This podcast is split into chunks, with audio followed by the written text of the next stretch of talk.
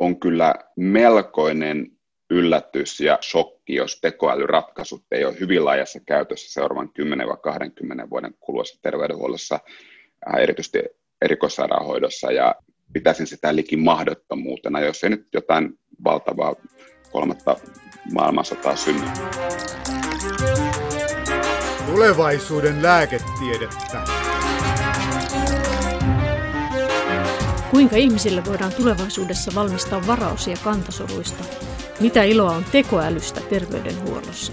Miten kehittyvät geenihoidot? Kuinka selviämme tulevista pandemioista ja biouhkista? Miten elämme hyväkuntoisina entistä pidempään ja saamme väestön lihavuusepidemian kuriin? Nyt kurkkaamme kristallipalloon. Tämä Suomen lääketieteen säätiön viisiosainen podcast-sarja avaa, millaista on tulevaisuuden lääketiede. Minä olen Mari Heikki. Tässä sarjan ensimmäisessä osassa keskustelemme tekoälyn tuomista uusista tuulista terveydenhuollossa. Haastateltavina ovat neurokirurgi ja HUSin innovaatiojohtaja Miikka Korja sekä molekyylilääketieteen dosentti, vanhempi tutkija Niina Linder Suomen molekyylilääketieteen instituutista Helsingin yliopistosta. Helsingin ja Uudenmaan sairaanhoitopiirissä on testailtu tekoälyn hyödyntämistä jo vuodesta 2014 lähtien – Tällöin alkoivat ensimmäiset kokeilut IBMn kehittämän Watson tekoälyn kanssa.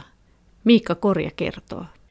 Uus aloitti sitten hyvin pian IBMn kanssa yhteistyön oikeastaan vuoden sisällä siitä, kun ensimmäinen tämmöinen IBM Watson ratkaisu otettiin kaupallisesti käyttöön New Yorkissa syöpäsairaalassa. Meillä aloitettiin silloin toisenlaisesta projektista, eli haluttiin tutkia tekoälyn mahdollisuuksia ennustaa pienipainoisen keskosen verenmyrkytystä. Tämä on sikäli haastava kapitteli, että sen verenmyrkytyksen ennustaminen aikuisväestöllä on helpompaa, koska aikuisväestöllä tämmöiset perinteiset rutiininomaiset vakavien infektioiden mittarit toimii hyvin, eli tulehdusparametrien nousu, kuumeilu, yleinen voinnin heikkeneminen, syketason nousu ja, ja kaikki tämmöiset asiat, mutta pienipainoisilla keskosilla kaikkia näitä perinteisiä infektiosta mahdollisesti kertovia mittareita, niin ne ei toimi pienipainoisten keskosten verenmyrkytyksen arvioinnissa tai ennakoinnissa on kliinisellä silmällä ajateltu oleva erittäin suuri merkittävä osuus.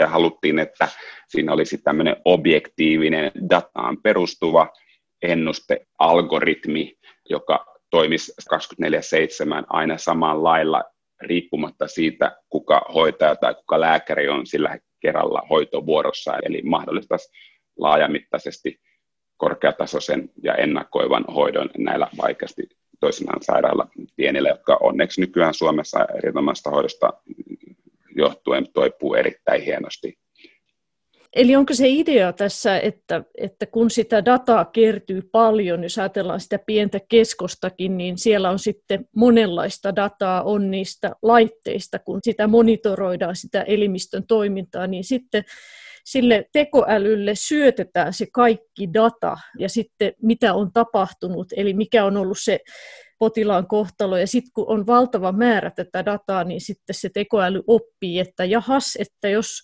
on tämmöiset kaikki arvot, niin sitten on aikaisemmin on tapahtunut näin, niin nyt voisi sitten myös tapahtua ehkä näin jotenkin tähän tyyliin. Vai miten se no menee? No juuri, se on juuri näin. Eli nythän, kuten sanoit, niin tehohoidossa olevilla eh, monitorointi on hyvin mittavaa, on erilaisia katetreja verisuoniston sisässä ja saattaa olla eh, ruokatorvessa tai nielussa tai aivoissa tai aivokammioissa tai niin edelleen. Ja jokainen tämmöinen mittari niin voi lähettää mittausarvoja vaikkapa 60 hertsin taajuudella, eli 60 kertaa sekunnissa. Ja jos ajattelee, että olet vuorokauden sitten mittarissa, niin tosiaan niitä arvoja mitä meillekin esimerkiksi teho-osastolla potilasta vuorokauden mittaan tulee, niin mittausparametreja saattaa tulla joistakin miljoonista jopa yli sataan miljoonaa. Ja näin massiivista datamäärähän me ei pystytä millään käsittelemään eikä hyväksikäyttämään, jolloin ollaan ikään kuin tilanteessa, että on kerätty valtava määrä muumimukeja, mutta niillä ei oikeastaan sitten käyttää, käytetään yhtä ja samaa mörkömukia aina. Että me ollaan varastoidaan paljon dataa, mutta me ei ole pystytty diskonttaamaan niistä mahdollista hyötyä. Ja sen takia tämmöinen asetelma on fantastinen, jossa on paljon dataa ja on hyvin yksiselitteisiä päätetapahtumia, eli valitettavat erittäin ikävä niin kuin kuolema. Toinen tämmöinen on tietysti verenmyrkytys, eli tämmöiset selkeät, varmat päätetapahtumat ja valtava datamäärä on erinomainen lähtökohta mahdolliset toimivan tekoälyalgoritmin kehittämiseksi. Suomessa tekoälyn kehittämiselle ovat hyvät mahdollisuudet, sillä sairaaloissa kerättävä tieto on korkealaatuista ja IT-osaamista riittää. Jos tekoälylle syötettävä tieto on puutteellista tai vääristävää, myös tekoäly toimii virheellisesti. No me ollaan tosiaan HUSissa oltu hyvin ennakkoluulottomia johtuen siitä, että Suomi on äärettömän digitaalinen maa, eli meillä on dataa paljon ja meidän terveydenhuollon data on erittäin korkealaatuista, koska tätä dataa on jo käytetty vuosikymmenet erilaisen tieteelliseen tutkimukseen, eli sen tiedon oikeanlaisuus tai tarkkuus on moneen kertaan tutkimuksesti validoitu. Ja tekoälyssä ongelmaksi usein tulee se, että jos sinne syöttää väärää tietoa tai huonoa tietoa, niin ei se tekoäly pysty sitä ymmärtämään, ja silloin lopputulos tulee usein olemaan aika huono. Ja monessa maassa tämä on ongelma, josta he ei tule kulttuurin vuoksi pitkään aikaan pääsemään myöskään eroon. Eli Suomessa meillä on aika paljon tämmöinen itseään ruoskiva ja jossain määrin täydellisyyteen pyrkivä terveydenhuoltojärjestelmä, mikä on mun mielestä erittäin hieno järjestelmä. Se on hyvin avoin ainakin sairaalan sisällä. Valitettavia vahinkoja ja, ja virheitä ei peitellä ja tulokset on hyvin luotettavia. Ja siksi meillä on hirveä kyvykkyys tehdä näitä ratkaisuja.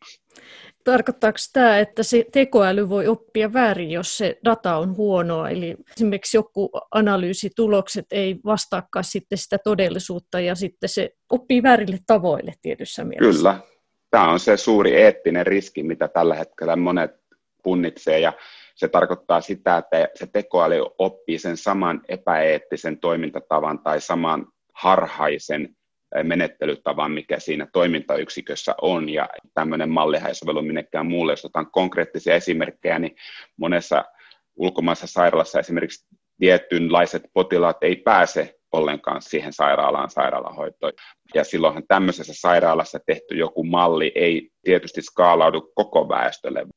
Meillä HUSissa, niin kuin muissakin suomalaisissa yliopistosairaaloissa, joissa on vastaavasti aivan fantastista hoitoa, niin meillähän tulee kaikki niille ihmisille, jotka löytyy katuojasta tai niille, jotka tulee sitten paremmilta alueilta, niin sama ovi ja sama vuodeosasto, joka mahdollistaa sen, että ne tehtävät algoritmisovellukset, ne tekoälysovellukset toimii koko väestölle.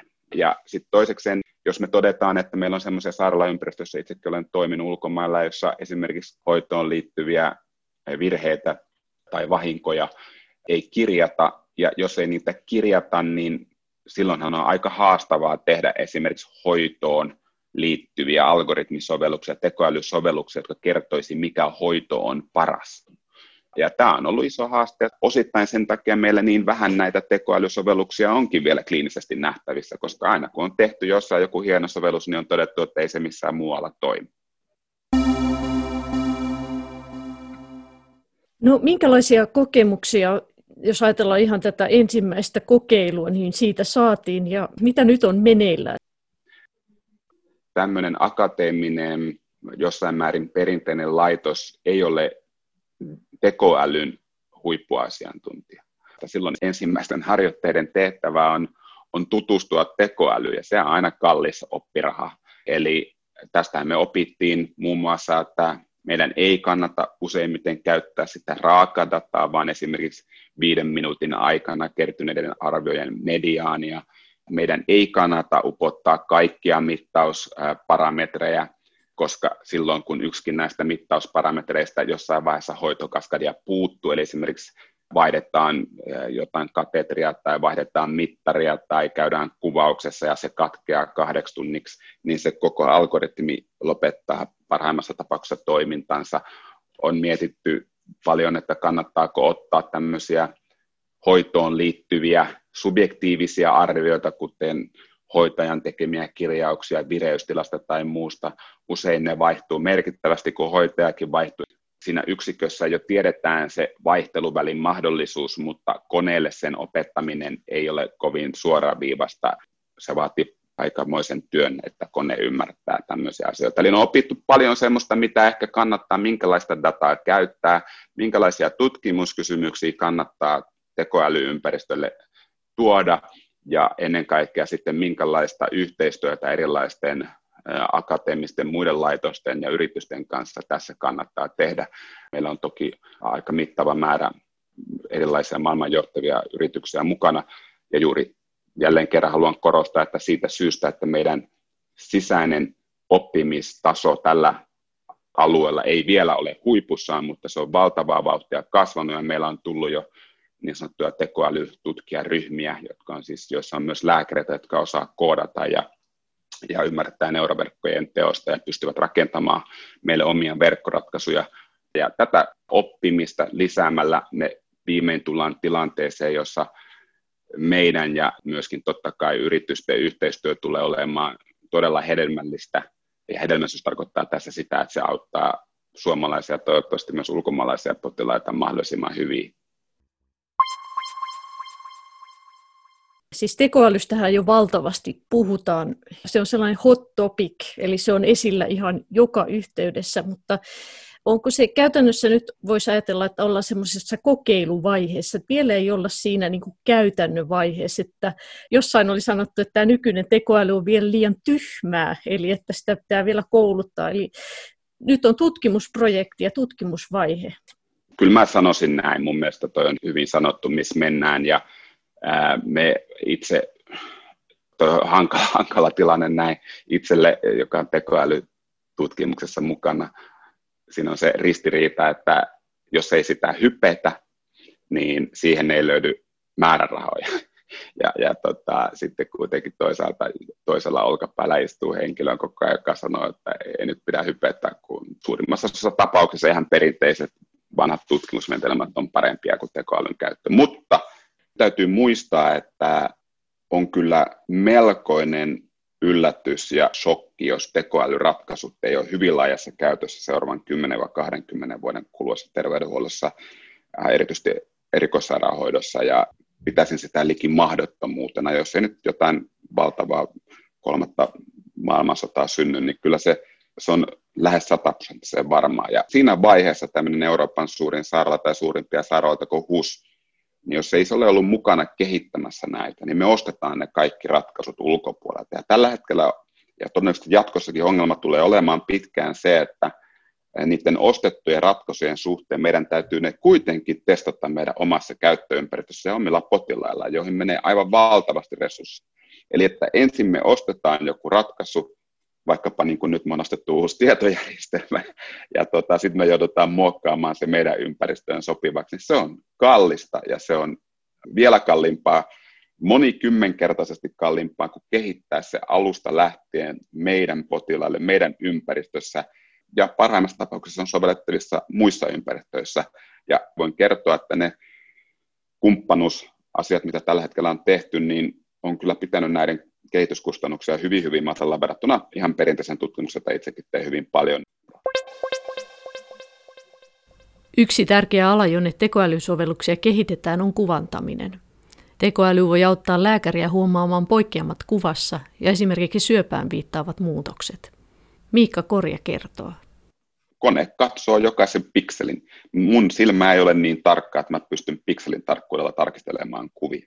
Se on selvä asia, että tekoäly havaitsee jonkun yksittäisen muutoksen kuvassa luotettavammin ja systemaattisemmin ja mihin kellonaikaan tahansa verrattuna ihmiseen. Eli se on siinä ehdottomasti etu, mutta minkä hoitopäätöksen se suosittelee tai mitä vaihtoehtoja se suosittelee, niin siinä tarvitaan taas ihmisen tulkintaa, että on, se tekoäly on sen sieltä bongannut, sopiiko se nyt tähän kokonaiskuvaan, onko tämä todellakin näin, mitä nyt seuraavaksi, tarvitaanko lisäkuvantamisia ja muuta, niin kyllä se ja kliinikon paikka tulee siellä pitkään säilymään, mutta se nopeuttaa valtavasti diagnostiikkaa, helpottaa päivystysten raskasta työtä, lääkärille ihan valtavasti ja siitä tulee hyvä apulainen. Se on vähän niin kuin, että olkapään takana se, jos pari sataa silmäparia lisää katsomassa vaikka kuvia päivystyksessä, niin onhan se mukava asia. Että ennen kaikkea siitä tulee toivottavasti tuki ja turva monelle raska, raskaita päivystyksiä tai raskaita tehohoitoja antaville lääkäreille.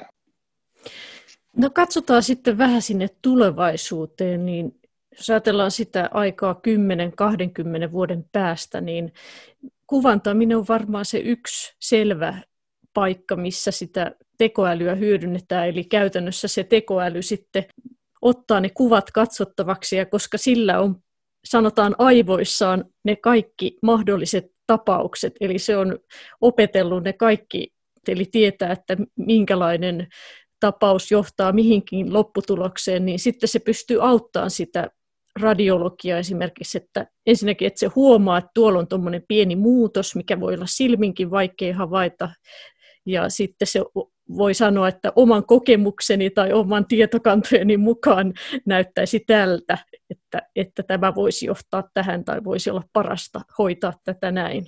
Vai minkälainen se tulevaisuuden kuva on?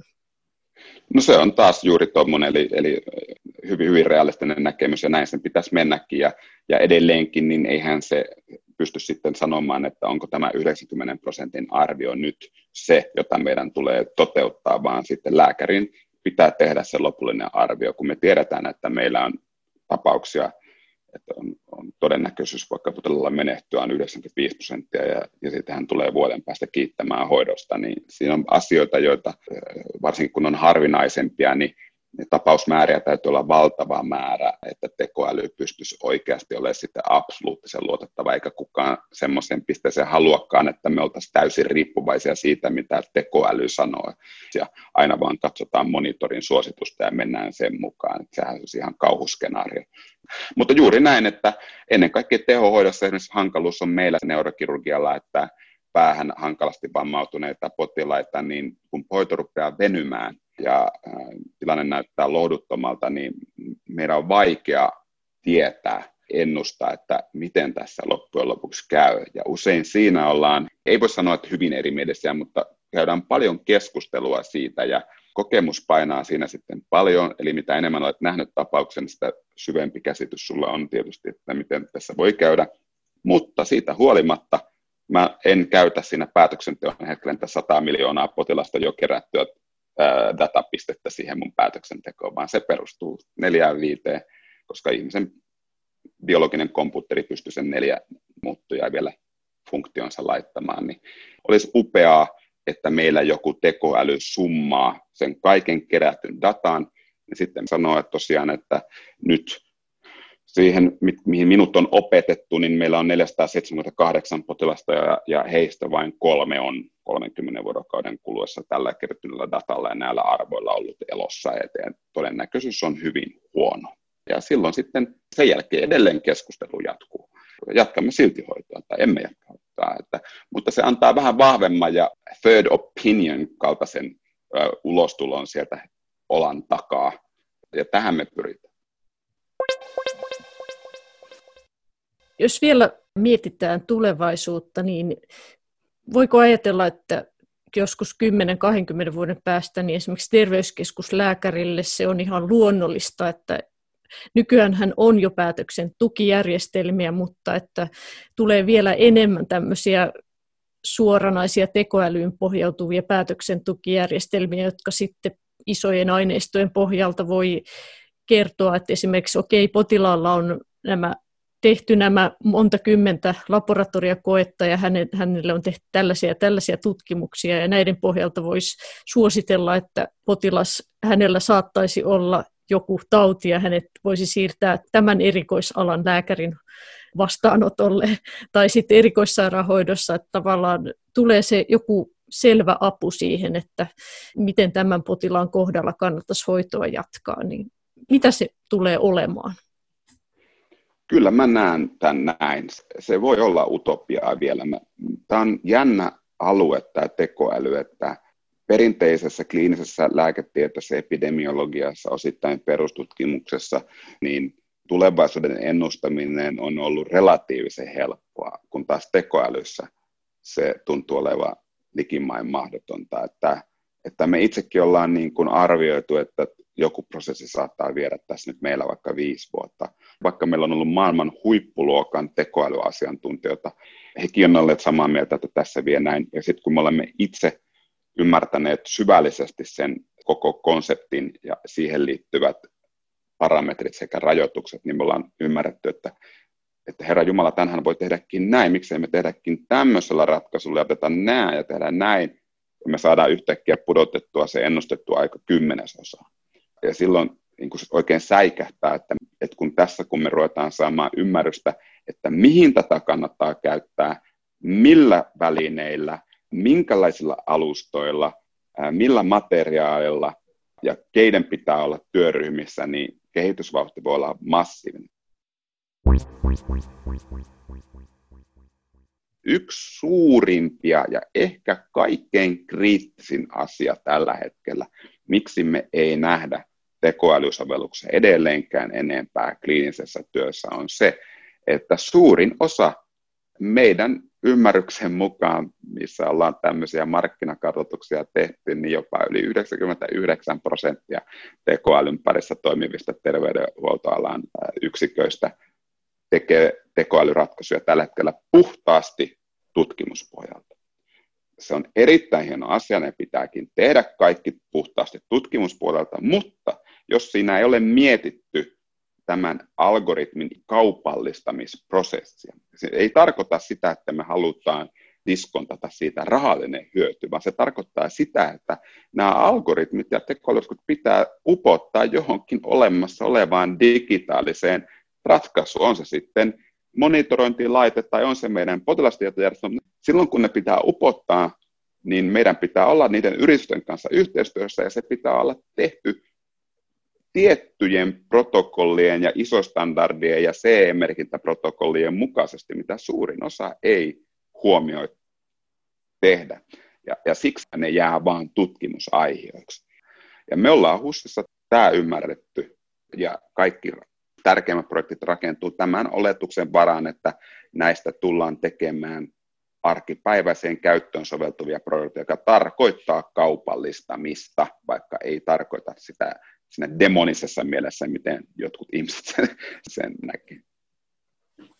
Sehän on yksi semmoinen jännä asia, kun ajattelee, lääketiedehän kehittyy, on aika semmoista hidasta siitä tutkimuksesta praktiikkaan, koska nämä kliiniset kokeet vie aina viisi vuotta, kymmenen vuotta aikaa, mutta tällaisessa teknologisessa kehityksessä sehän jotenkin se aikaskaala voi olla tosi yllättävä, että, ja, ja ne innovaatiot voi olla niin tosi yllättäviä, että esimerkiksi ei ollut mielessä mitään, että olisi tarvetta millekään iPadille.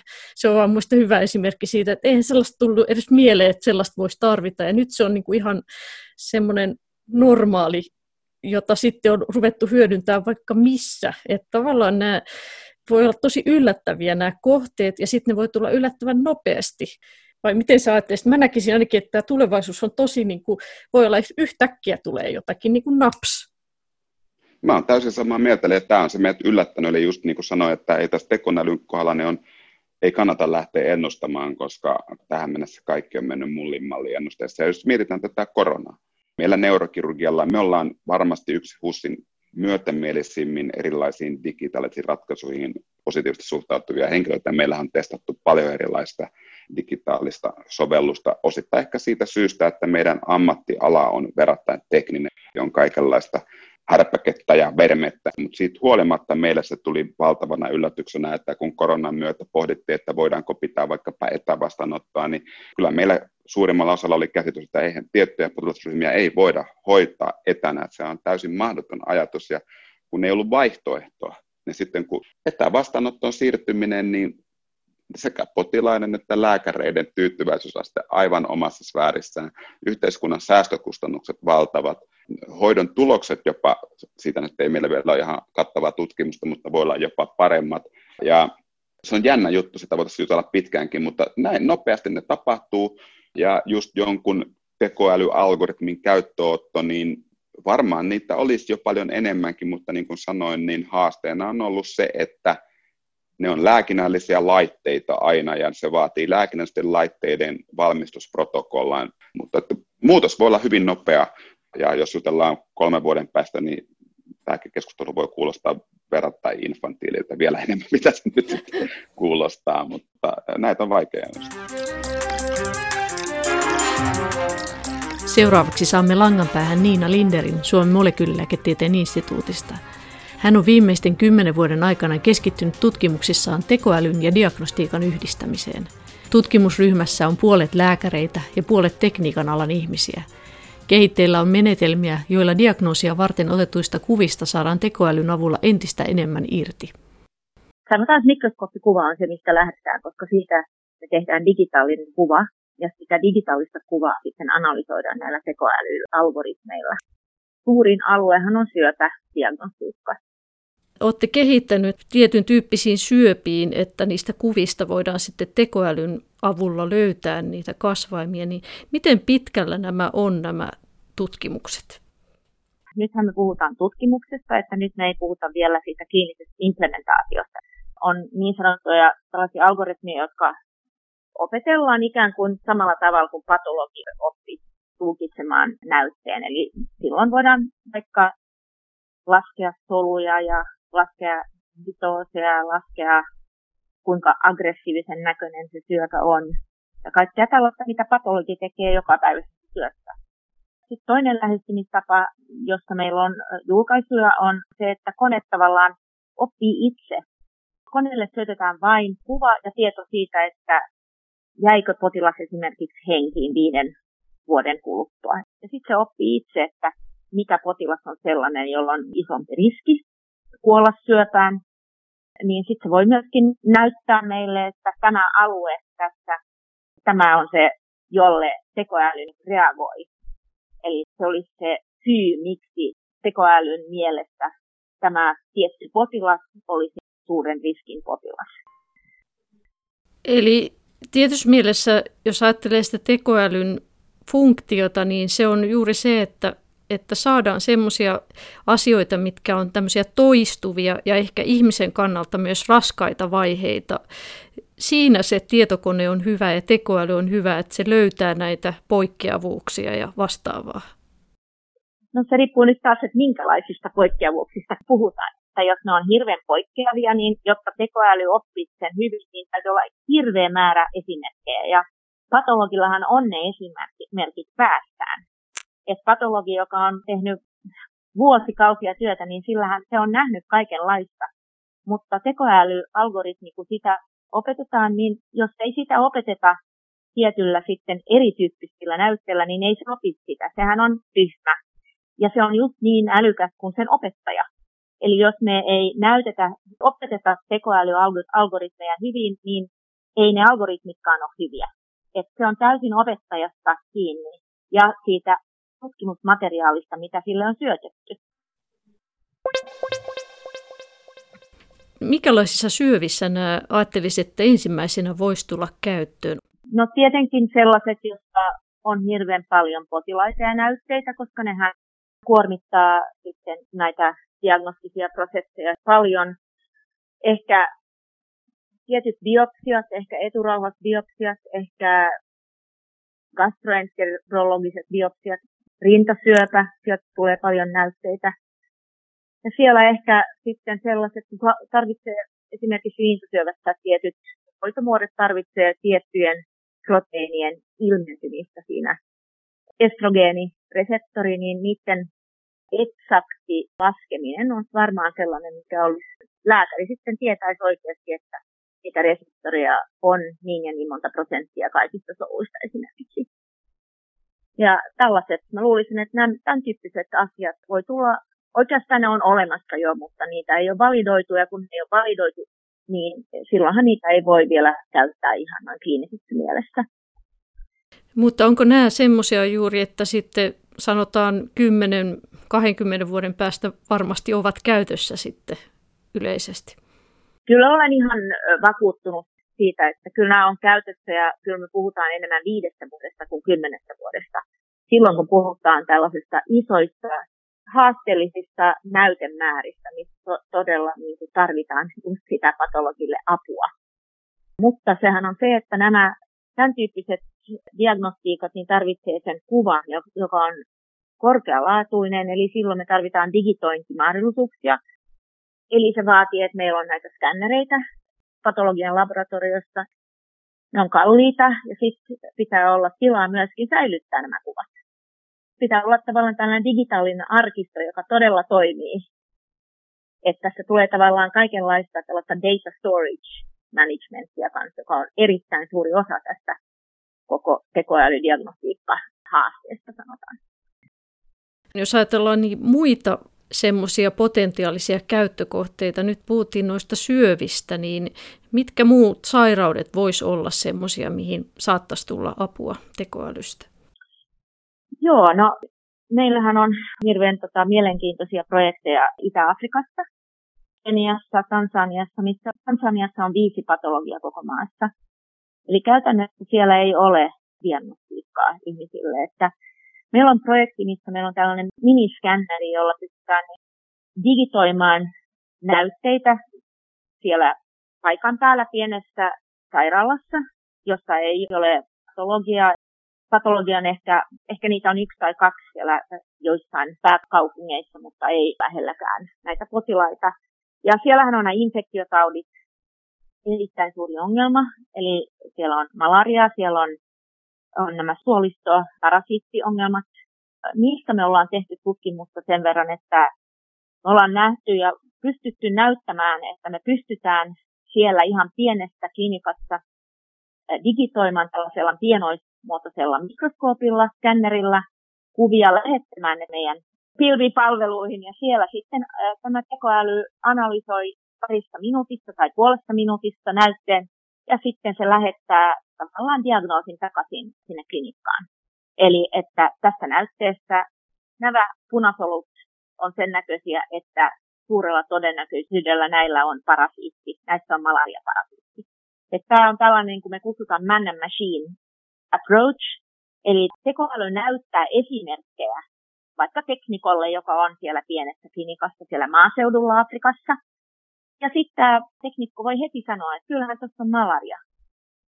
Mutta kun se teknikko käy läpi itse näitä näytteitä, niin se riski, että ei löydä tällaisia matalan parasitemian näytteitä on iso. Ja pienikin parasiittimäärä voi olla kohtalokas pienelle vauvalle esimerkiksi, joka voi kuolla vuorokauden sisällä malariaan. Mutta tällä tavalla riski, että diagnoosi on väärä negatiivinen pienenee.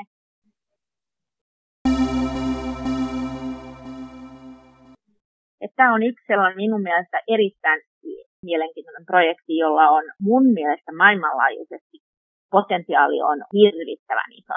Jos ajattelee, että nämä maat eivät tule saamaan patologeja, se on ihan, koska sieltä patologit muuttavat yleensä ulkomaille ja eivät palaa koskaan sinne maihin. Että tota, näissä se potentiaali ja myöskin syöpädiagnostiikassa samanlainen ongelmatiikka ja siellähän potilaat eivät saa diagnoosia, vaan esimerkiksi rintasyöpään kuollaan 90 eh, prosenttisesti joissain maissa Afrikassa.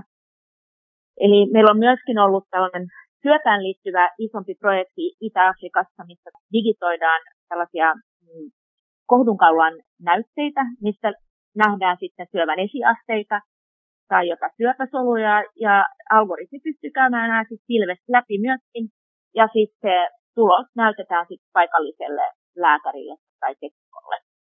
Ja silloin me ollaan myöskin saatu tilaille se tieto, että ne tulevat takaisin sieltä kylästään ja saavat sitten hoitoa siellä vähän isommassa sairaalassa. Tähän kuulostaa tosi hienolta, että tällä tavoin saadaan sinne tietämystä tietyssä mielessä tai apuja sinne, sinne, missä ei käytännössä pystytä tekemään sitä diagnostiikkaa. Kyllä, ja tämähän on mielenkiintoista, että yleensähän on niin, että kun maa kehittyy, niin sitten sinne tulee esimerkiksi lisää lääkäreitä, lisää patologeja. Tämä varmaan hypätään nyt ohi tämä kehityksen vaihe, että tarvitaan patologia näissä maissa, vaan nämä patologit voi olla töissä ihan muualla, niin kuin nytkin olemme näyttäneet nämä näytteet esimerkiksi suomalaisille patologeille, jotka on sitten käynyt näitä läpi paikallisten teknikkojen kanssa. Ja myöskin se, mikä on mielenkiintoista, nämä esimerkiksi biokemistit ja teknikot, jotka oikeasti hoitaa näitä diagnostisia asioita niissä pienissä kylissä, niin niitä olemme ottaneet mukaan tähän tekoälyn kehittymiseen. Me voidaan myöskin antaa sitä mielenkiintoista tutkimusta heille ja että he ovat mukana siinä prosessissa, mikä on meille ollut hirveän niin tärkeä oivallus. Sehän on tavallaan hauska ajatus, että, että sitä tietenkin tälle länsimaisena ihmisenä ajattelee, että kaikki tämmöiset tekoälyt ja tämmöiset hienot uudet asiat, mitä paljon hypetetään, niin ne tulee länsimäinen käyttöön. Mutta tässä voi olla niin, että ne hyvät käyttökohteet löytyy sieltä kehitysmaista, toki varmaan länsimaistakin, mutta että kehitysmaissa on paljon potentiaalia tekoälyn käyttöön. Kyllä, ja mä sanoisin, että silloin kun aloitettiin tätä tekoälydiagnostista tutkimusta silloin jo monta monta vuotta sitten, niin tämä asia ei tule ehkä sillä niin ajatelleeksi, että näinkin voisi käydä, mutta nyt on kyllä niin kuin viimeisen vuoden aikana ainakin mulle on tullut selväksi, että tänähän on oikeasti se, koska me joudutaan täällä muuttamaan koko tätä diagnostiikkayhteisöä, josta me saadaan nämä tavallaan, me, meillä on paljon erityyppisiä ongelmia täälläkin, että e, tietyn tapaista resistenssiä myöskin niin kuin tekijöiden keskuudessa Suomessa, että voidaan luottaa tekoälyyn, kuka ottaako tekoäly meidän työpaikkamme ja kaikkea tällaista, mutta sitä kaikkea, sitä ei ole niissä maissa, koska minkään tyyppistä diagnoosia ei alun perin olekaan siellä. Niin he ovat hyvin kiitollisia niin kuin pienestäkin edistysaskeleista.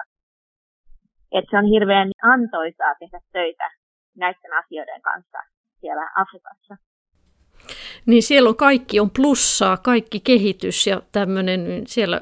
Et tietenkin sitä justiin tätä tekoälyä, kun siitä kun on puhuttu, niin sitten tulee heti täällä länsimaissa tulee mieleen nämä just, että miten käy töiden ja eikö nyt sitten nämä tekoäly ja robotit sitten työpaikkoja. Joo, se on kyllä erittäin hassua, koska mä en kyllä näe siinä lääkärin aivot, jo, mitä kaikkea hän on oppinut vuosien varrella ja katsomaan asioita monesta eri vinkkelistä näin, niin eh, sekä diagnostiikassa että sitten potilastyötä tekevillä lääkärillä, niin ei robotti tai AI pysty korvaamaan lääkäriä, mä olen aivan varma siitä. Mutta mä luulen, että jossain vaiheessa eh, lääkärit ja ne, jotka tekee diagnostiikkaa, nekin lääkärit ovat erittäin kiitollisia, että tulee tällaisia apuvälineitä. Mutta se kestää aina eh, vuosikausia, että ihminen samalla sopeutuu sellaiseen uuteen asetelmaan patologiahan on tehty mikroskoopin kautta parisataa vuotta, että se on niin sellainen jotenkin melkein lääketieteen symboli, että sen takia mä luulen, että asenteen muutokset, se on kestää luonnollisesti hyvin kauan. Ja ainahan ihminen miettii, että miten tämä voisi negatiivisesti vaikuttaa mun elämään. Ja se on ihan luonnollista, että näin on. Mutta mä sanoisin, että nimenomaan sen takia, että Afrikassa ei ole mitään diagnostiikkaa, niin he ovat hyvin kiitollisia siellä. Meillähän on erittäin korkeatasoinen diagnostiikka esimerkiksi Suomessa. Kyse olisi vain, että halutaanko muuttaa sitä jotenkin, että se tulisi tarkemmaksi ja ehkä löytäisi paremmin apua siihen, että ketkä potilaat hyötyisi hoidosta ja ketkä ei. Nyt kun meillä on kalliimpia kalliimpia täsmähoitoja koko ajan eh, lisääntyvässä määrin, niin se on ongelma. Ja jos mä saataisiin vähänkin ratkaisua täällä meilläkin siihen puoleen, niin luulen, että se kyllä sitten lopputulemassa tulee olemaan palkitsevaa ja myöskin lääkärit ovat innoissaan tästä viiden vuoden kuluttua ainakin. Niin ja jos ajattelee tätä kehitystä, niin näköpiirissä on väestön ikääntyminen ja sitä kautta nämä syöpäsairaudethan monet yleistyy ja, ja tietysti mielessä se näytteiden määrä ja analyysien määrä kasvaa jatkuvasti, että jos siihen saadaan sitten apua tähän patologien työkuormaan ja sellaiset niin sanotut tylsät hommat saadaan pois, niin ajattelisin, että se parantaa vaan sitä työmotivaatiota ja intoa sitten, kun saat keskittyä niihin mielenkiintoisiin juttuihin. Kyllä aivan näin. Ja sehän on niin, että Pohjoismaissa on patologeistakin pula. Että Ruotsissa esimerkiksi lähettävät suuren osan näytteistä Tukholmasta Puolaan analysoitavaksi ihan niin kuin fyysisiä näytteitä. Että jos patologit saisi tehdä sitä oikeasti kiinnostavaa työtä eikä näitä solujen laskemista, niin uskon, että se tapahtuu. Se on nyt vain kyse, kuinka nopeasti. Innostuimme Niina Linderin kanssa visioimaan myös muuta käyttöä tekoälylle. Enemmän ja enemmän mennään siihen, että lääkäri kirjoittaa ja potilas istuu vieressä ja katsoo, kun lääkäri kirjoittaa ja välillä lääkäri katsoo potilasta. Mutta sehän ei ole lääkärille eikä potilaalle mitenkään mielekästä, kehitys siihen suuntaan. Ja me tiedämme kaikki, että se on niin kuin nykyaikaa, koska kaikki pitää kirjata ja se on se aika, jota lääkärillä on silloin, kun potilas on siinä vieressä. Mutta se, että olisi sellainen ekoäly, joka pystyisi oppimaan ja kirjoittamaan sen kommunikaation, kun lääkäri ja potilas puhuu, kirjaamaan sen, että lääkärin ei tarvitse miettiä sitä, mitä hän kirjaa ja kirjaako hän niin tarpeeksi paljon siitä potilaan ja hänen keskustelusta. Jos AI voisi niin auttaa tulevaisuudessa tässä, niin mun mielestä se olisi todella hieno juttu. Se on sellainen, joka ei ole ollenkaan tavallaan mun tutkimusalaa, koska puhutaan tavallaan puheen ymmärtämisestä ja relevanttien tärkeiden asioiden tavallaan imuroiminen sieltä. No kyllä mä ajattelisin, että viimeistään nyt 20 vuoden päästä, jos ajattelee että teknologian kehitystä, niin hei, me voidaan nyt sopia, että 20 vuoden päästä, tai mä sanoisin, että jopa 10 vuoden päästä, niin varmasti on jo tämmöisiä, jotka, kun nykyään on jo aika hyviä puheentunnistusohjelmia, niin sitten semmoista, että joka on kytketty tekoälyyn ja kykenee jollain tavoin auttaa tässä asiassa. Se, että tämä pystyisi vielä lukemaan tunteita, niin että sekin, koska sehän on tärkeä osa potilaan ja lääkärin kommunikaatiosta ja siitä niin kuin koko hoitopolusta, se kommunikaatio ja mitä se non-verbaalinen kommunikaatio. Ja sehän on jäänyt aika paljon pois näissä erilaisissa Zoom-vastaanotoissa ja näissä, se on mun mielestä huolestuttavaa. Mutta se, että tekoäly pystyisi myöskin kirjaamaan tunteita potilaan naamasta ja potilaan koko habituksesta, niin se olisi mun mielestä hieno tällainen kokonaiskuva potilaasta, joka olisi lääkärin tukena. Ei niin kuin, että se olisi ainoa, mutta lääkäri voisi kirjata muutakin. Pistetään sekin sinne tulevaisuuteen ja uskotaan, että näin tulee tapahtumaan. Mä sanoisin, että parikymmenen vuoden päästä voisi olla. Joo, näin on. Tässä on hyvä sopia kaikenlaista. Aina voi sopia, jos ei tarvitse pitää sopimusta. niin, joo. Ja tätä podcastia tuskin kuuntelee kukaan silloin 20 vuoden päästä. Että... No toivotaan niinkin, koska asiat tulee muuttumaan siinä aikana niin paljon, että ei halua kuulla tätä 20 vuoden kun ei me tiedetä, mitä kaikkea tässä tapahtuu. Tähän on just se, me voidaan vaan ihmetellä.